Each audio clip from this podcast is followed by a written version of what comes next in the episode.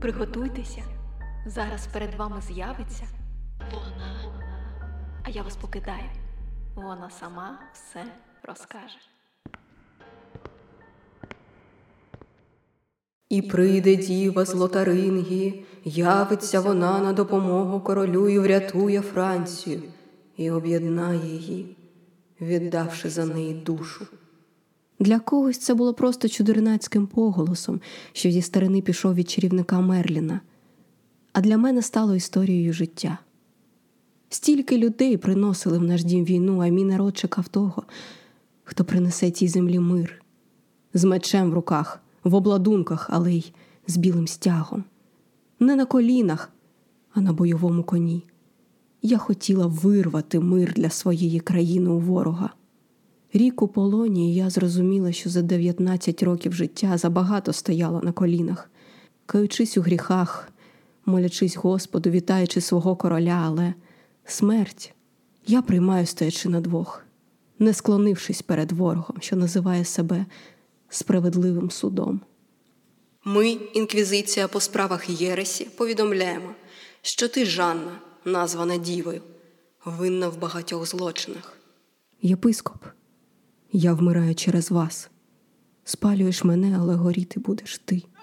Чаклунка проклята, відьма. Все вирішує Бог, а я лише його посланниця. На цьому і стою. Люди, як багато вас прийшло подивитись на мою страту. Та чи знаєте ви хоч краплину правди про моє життя, що потом і сльозами стікає з мого лиця? Та доки не сліз останній клапоть сукні, шкіри, доки я ще в свідомості, знайте, життя це лише мить. Зараз крізь полум'я й дим ви зможете побачити, як промайнула моя. Ці червоні вогняні півні, яких ви бачите, що сполохано б'ють крилами і кричать, проголошували моє народження приблизно 19 років тому. Та хто ж скаже точно, коли 6 січня 1412-го мати Ізабелла де Вутон привела в світ мене, батько мій Жак д'Арк дав мені ім'я Жанетта. Ви скажете, що так народжується легенда, а я скажу так народилася я в селищі Домремі, що на лівому березі ріки Маас, і стрілами пронизує його два кордони, як мене одна в битві за Орлеан, а друга за Париж. І керується воно найближчим містом Вокулер, де й почнуться мої дивні подвиги. Наш кам'яний будинок стояв в самому центрі села, поряд із церквою, та й буде стояти ще після моєї смерті. Я запрошую вас, заходьте. Ви бачите, вся родина в зборі брати Жан, Жакмен і П'єр і сестра Катерина. З нею я займаюся ще жіночими справами. Ми прядемо разом із матір'ю. В рукоділлі я перша, швидко вчуся. Мій батько шанована людина в Домремі. Як декан володів не тільки загальною повагою, а всіма новинами округи. Освіта моя звична для нашого місця і часу, три вивчені молитви, якими я зверталася до Бога. А коли ж він почав мені відповідати, то мені довелося отримувати й іншу освіту їздити верхи і вправлятись зі зброєю. Певно, одне з найтепліших спогадів дитинства, споплюжене незліченними допитами і припущеннями інквізиції щодо зародження мого відьомства і місця, де я почала спілкуватися з нечистою силою. Це дерево фей в діброві. І там я спілкувалася здебільшого з подругами Ов'єттою і Манжетою. Коли всім селом в четверту неділю Великого посту влаштовували хороводи біля нього, грали і співали. Як давно це було?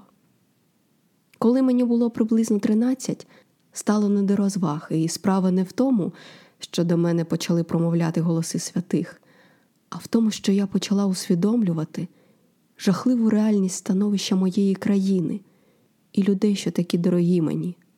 Безкінечна війна, страшні новини, що ось ось нас завоюють англійці, сварки за трона, коли немає короля і королівства, тим більш. Війна не знала жалості до мого краю, розбійничі набіги бургунців, пограбування, підпали будинків. Як, Господи, ти це допускаєш? кричала я, зазвичай втікаючи з дому до діброви, а потім, засоромившись, падала на коліна і просила у нього прощення. Іноді так і засинала. Одного разу я прокинулась від печіння серця, наче встромилася в нього палаюча стріла, я зрозуміла я є Франція, і мені так болить. Я маю обрати свого короля. Принц Дофін Карл нерішучий і невпевнений в своїх силах, але він має стати васалом Бога на французькій землі. Постійні сварки, битви, пролиття крові і невизначеність. Хтось має це припинити, припинити. Я не бачила їх, але знала. Це Архангел Михаїл.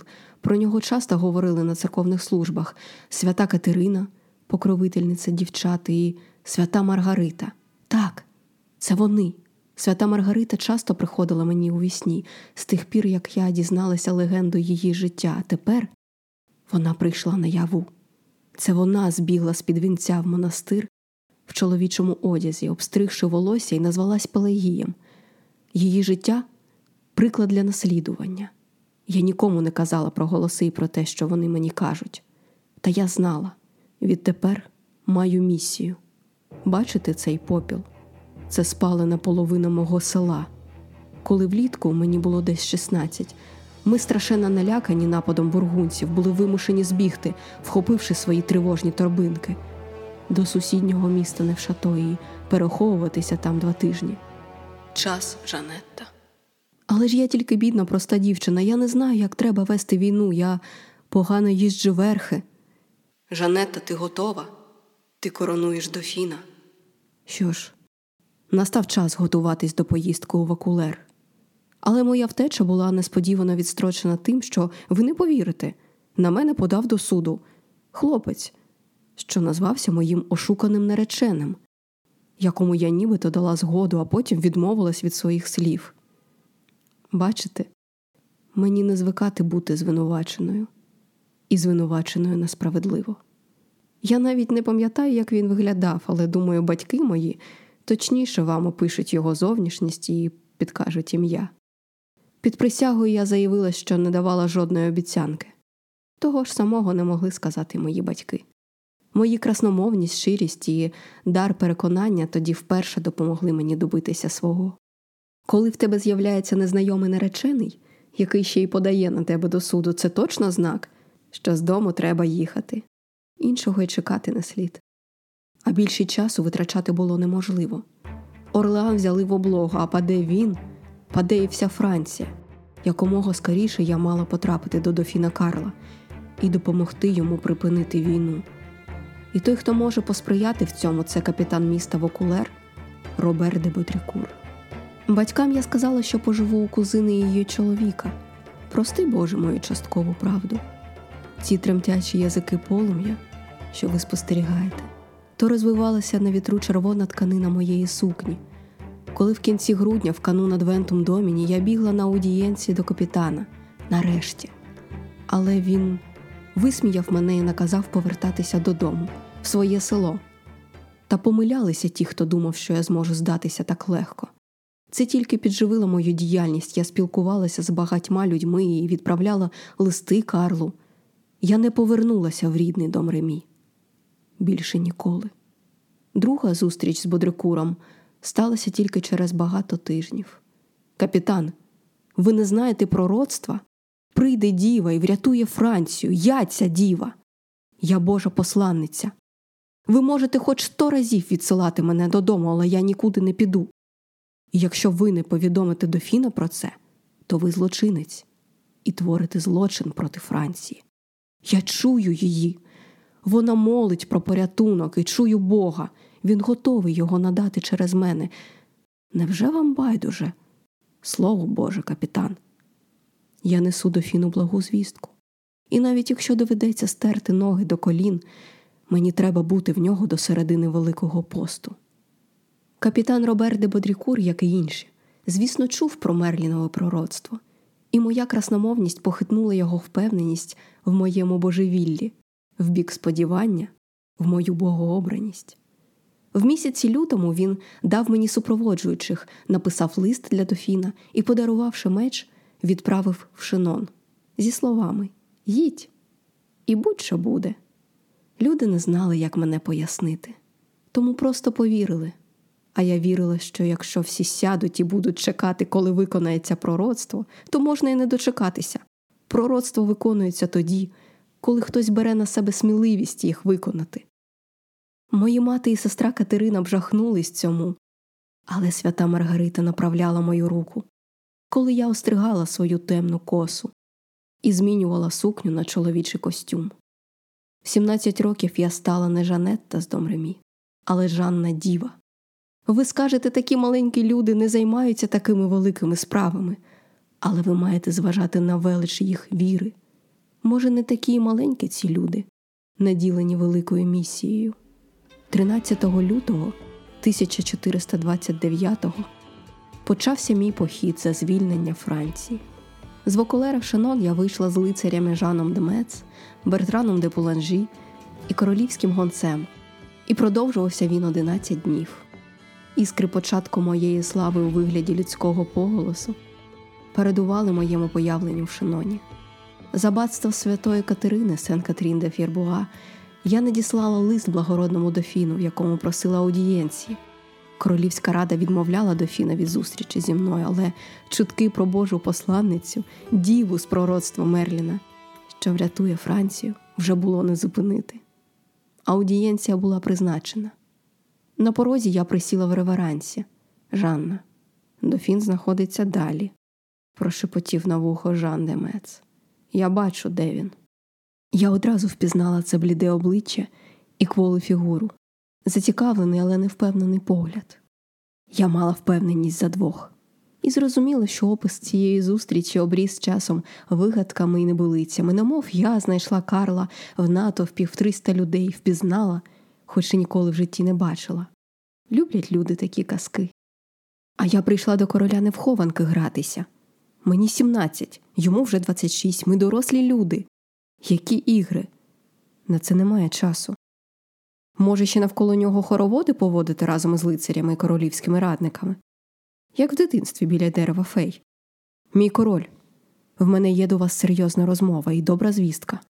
Цар Небесний доручив мені зняти облогу з Орлеану та повести вас в Реймс для коронації миропомазання.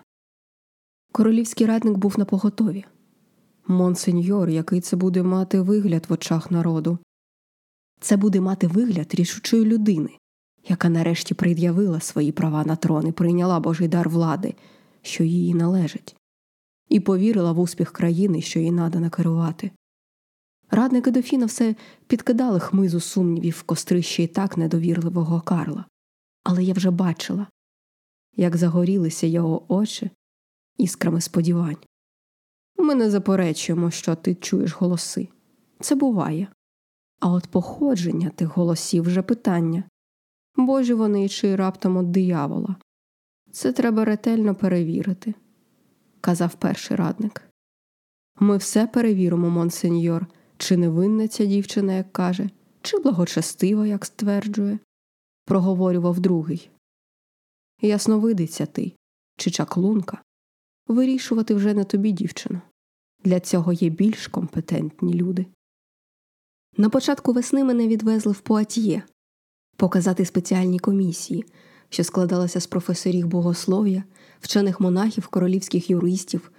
Всі вони мали ретельно дослідити мене, мою особистість, моральність, невинність, образ життя і мої знаки і голоси. А голоси казали Ох, і заварила ти Жанетта кашу. Голоси батьків в моїй голові. Цей екзамен тривав три тижні, багаточисленні заплутані питання і перевірки, та всі вони чекали від мене одного дива, знака. І, втрачаючи терпіння, я сказала їм я прийшла сюди не створювати дива. Дайте мені армію, надішліть в Орлеан, і там я дам знак того, заради чого була послана. Жанна, для чого тобі, солдати, коли ти стверджуєш, що сам Бог хоче позбавити бід французький народ? Метр солдати будуть боротися, а Бог пішле їм перемогу. Невже такі прості речі я маю пояснювати дорослим, поважним людям, чи вони думають, що Бог допомагає тим, що сидять, склавши руки? Погані ж ваші справи, метр, з таким світоглядом. Коли комісія вже готова була дати королівській раді заключення про мою добру вдачу, смиренність, чесність та цнотливість, залишилась одна проблема мій чоловічий костюм, що не личить моїй статі. Після теологічних дискусій винесли вердикт ні право, ні мораль не забороняє цій діві носити одяг чоловіка і воїна, оскільки вона робить чоловічу справу і сама є воїном. Тож для мене, як для воїна, виготовили важкі обладунки, а як для місії зіткали білий прапор з зображеними ліліями і янголами на ньому, щоб в кінці квітня ми з військом нарешті змогли вийти до Орлеану. Якби я, сидячи в домремі за пряжею, знала, куди заведе мене ця нитка, якби знала, коли ткала полотна, як буде горіти воно, неможливо повернути час назад. Як неможливо з пряжі повернути вівці вовну. І не вівцею на заклання я йшла на цю війну, як хтось скаже, і не була пастушкою, як складеться потім в легендах. Я була воїном, символом, упованням. Бачите сполох? Це битва при Орлеані. Король розпорядився, як радила комісія, провести мене в місто з шаною. Перед тим я відправила з гонцями надиктований лист англійцям що стояли під стінами Орлеану. Я пропонувала їм мирно віддати мені діві, посланій Богом, ключі від всіх захоплених міст відшкодувати збитки. На що окупанти відповіли тільки погрозою спалити мене. Не переживайте, до того як вони її виконають ще далеко. В Орлан я їхала на білому коні в блискучих латах, зі стягом в руках. Мене чекали. Я спілкувалася з містянами, втомленими тривалою облогою.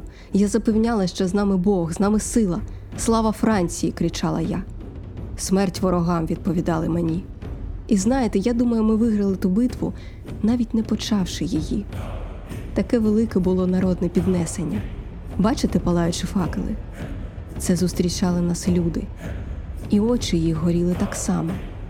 Коли 29 квітня ми в'їхали в Орлан через східні ворота. По праву руку від мене грав Дюнуа, що командував військом, по ліву Бертран де Пуланжі. Хтось із зустрічаючих удавці випадково підпалив факелом містях, та я спритно його загасила, що було сприйнято як диво. На моїй черговій спроби домовитись з англійцями мирно я почула лише лайливі образи корівниця. Так назвав мене Глаздель, командуючий ворожим військом і порадив зайнятися своїм ділом, піти пасти корів. Навіть якби я і пасла колись корів чи овець, то вважала б їх розумнішими за окупанта, що, на відміну від стада, не дослухався простої пастушки. Даремно. 4 травня ми почали штурм Бастилії Сен-Лу, і після жорстокого тригодинного бою сотень вбитих і захоплених полонених ми спалили укріплення і взяли фортецю. Тепер вкрай важливим було взяти вежу турель. Її обороняли кращі англійські солдати, і там була вибудована висока барикада. За півдня солдати втомилися з кожною годиною битви та здавалася все неприступнішою. Можливо, я всього лише дівчисько і нічого не тямлю у війні, але на неприступних барикадах я знаюся. Хто вірить в мене за мною? Я приставила сход до стіни і почала збиратись та через декілька сходинок відчула, як німіють руки, а лати стали нестерпно важкими, і за мить вже падала вниз, як підстрелений птах. З мого правого плеча стирчала стріла. Я кричала, вириваючи її з рани Не відступайте, навіть не думайте, йдіть сміливо. Англійці знесилені. Залишилось ще трохи.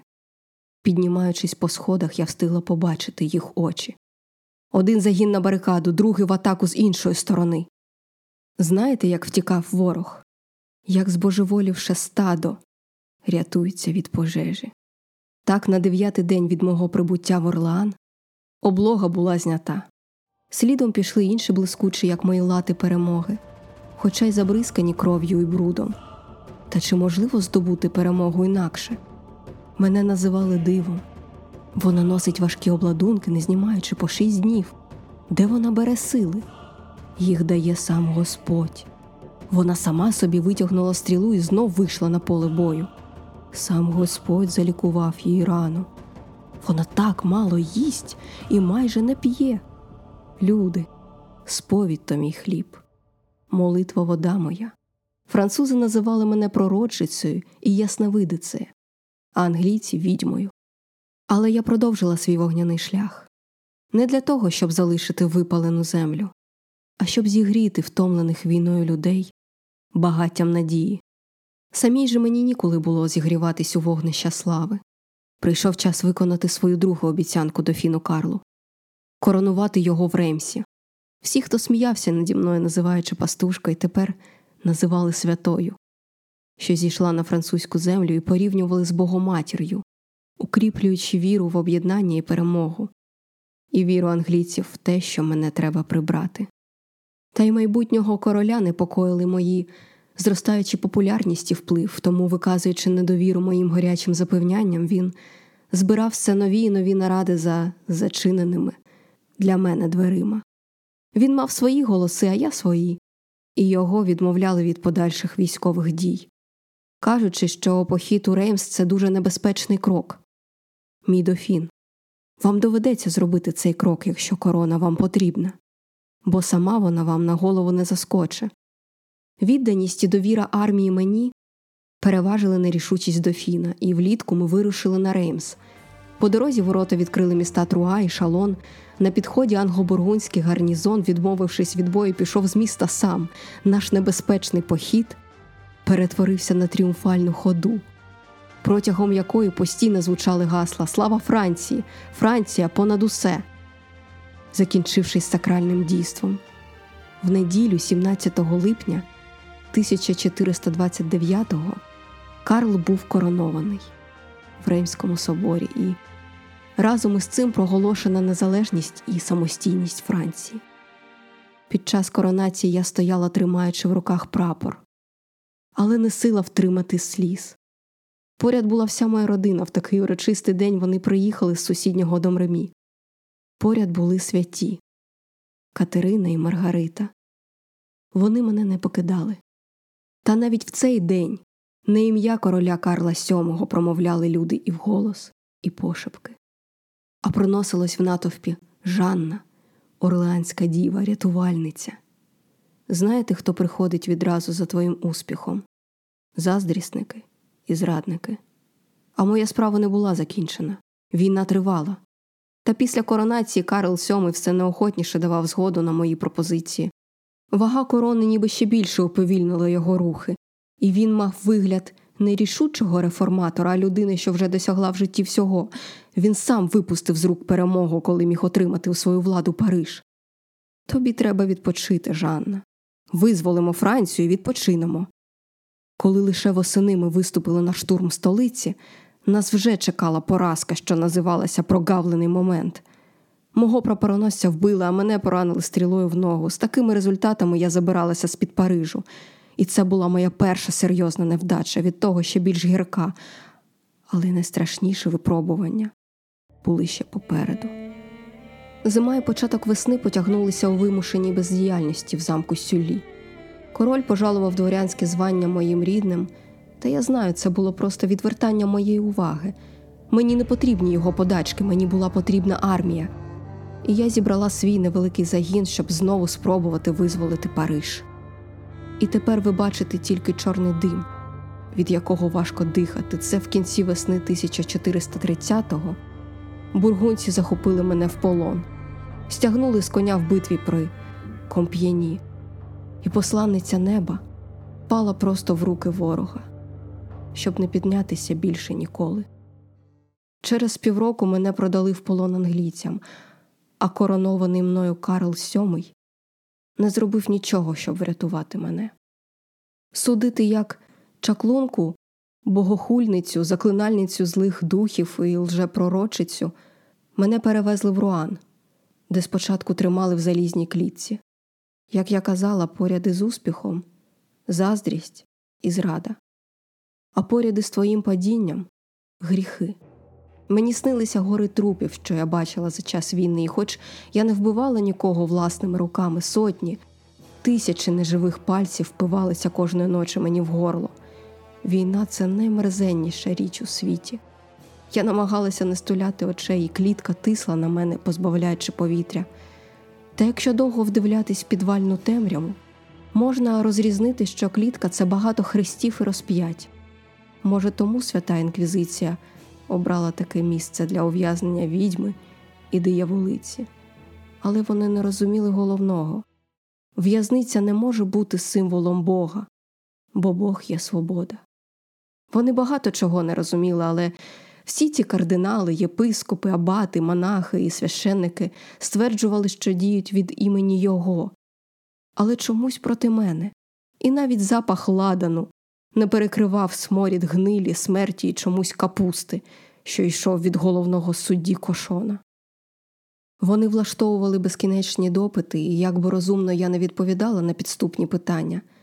Це давало їм тільки привід придумувати нові, закидаючи мені все більше звинувачень. Ти назвала себе Орлеанська діва, а ти просто дівчина Жанетта з селища Домремі. Тебе чекають мати, батько і твої жіночі справи.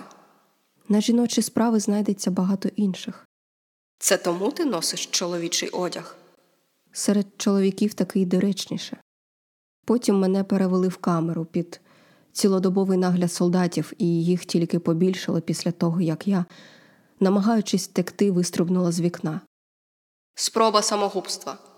Ще одно в низці звинувачень, які так заплутали мене і так втомили, що коли 24 травня мене вивели на кладовище Сент-Уен, де все було підготовлено для страти, і серед тих могил я ясно побачила і свою, то не відчула нічого, окрім дикого страху.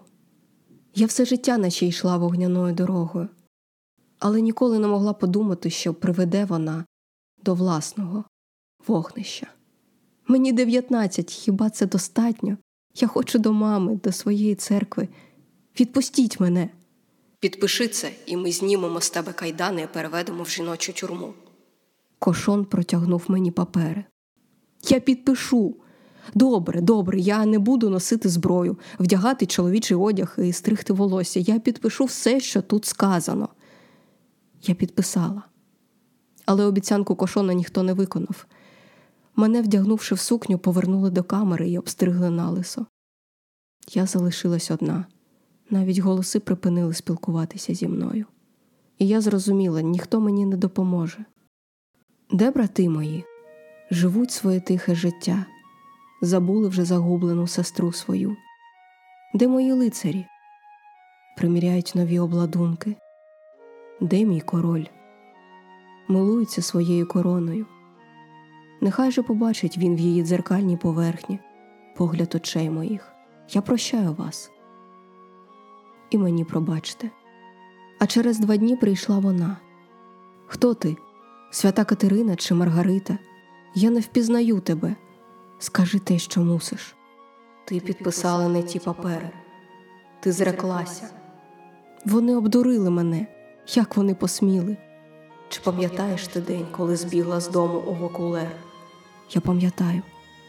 Це був день, коли ти вибрала дорослість, коли обрала шлях боротьби. Не звертай з нього, вдягай свій костюм воїна, яким ти була, яким ти є. Я зроблю це, але скажи мені, хто ти? Я свята Жанна. І лінія небокрая між минулим моїм і майбутнім засяли червоним полум'ям останнього світанку мого життя, що вкрив мене прощальним світлом. Вони скоро прийдуть за мною, я знаю. Я маю врятувати хоча б свою душу. Мене зрадили, але я не можу зрадити свою віру. Я чекала їх в чоловічому одязі. Тепер я була готова. Вони теж чекали цього. І як ту, що повернулася до Єресі, мене повели на страту сюди, на площу старого ринку, де ви бачите мене зараз, 30 травня 1431 року. Люди, не плачте. Страта це не смерть, це лише перевірка моєї віри вогнем. Не може померти той, хто ще давно віддав свою душу Богу. Знаєте, я ніколи не вдихала чисте повітря, воно завжди було з присмаком диму війни. Але колись буде по-іншому. Я зробила для цього все, що могла. Прах мій нехай стане порохом, а серця не торкнеться вогонь. бо відважні серця не горять. Постскриптум. Жанну Дарк спалили, а прах розвіяли над Сеною. Очевидці кажуть, що її серце не згоріло. Її дії суттєво вплинули на хід війни, що отримала назву Столітня.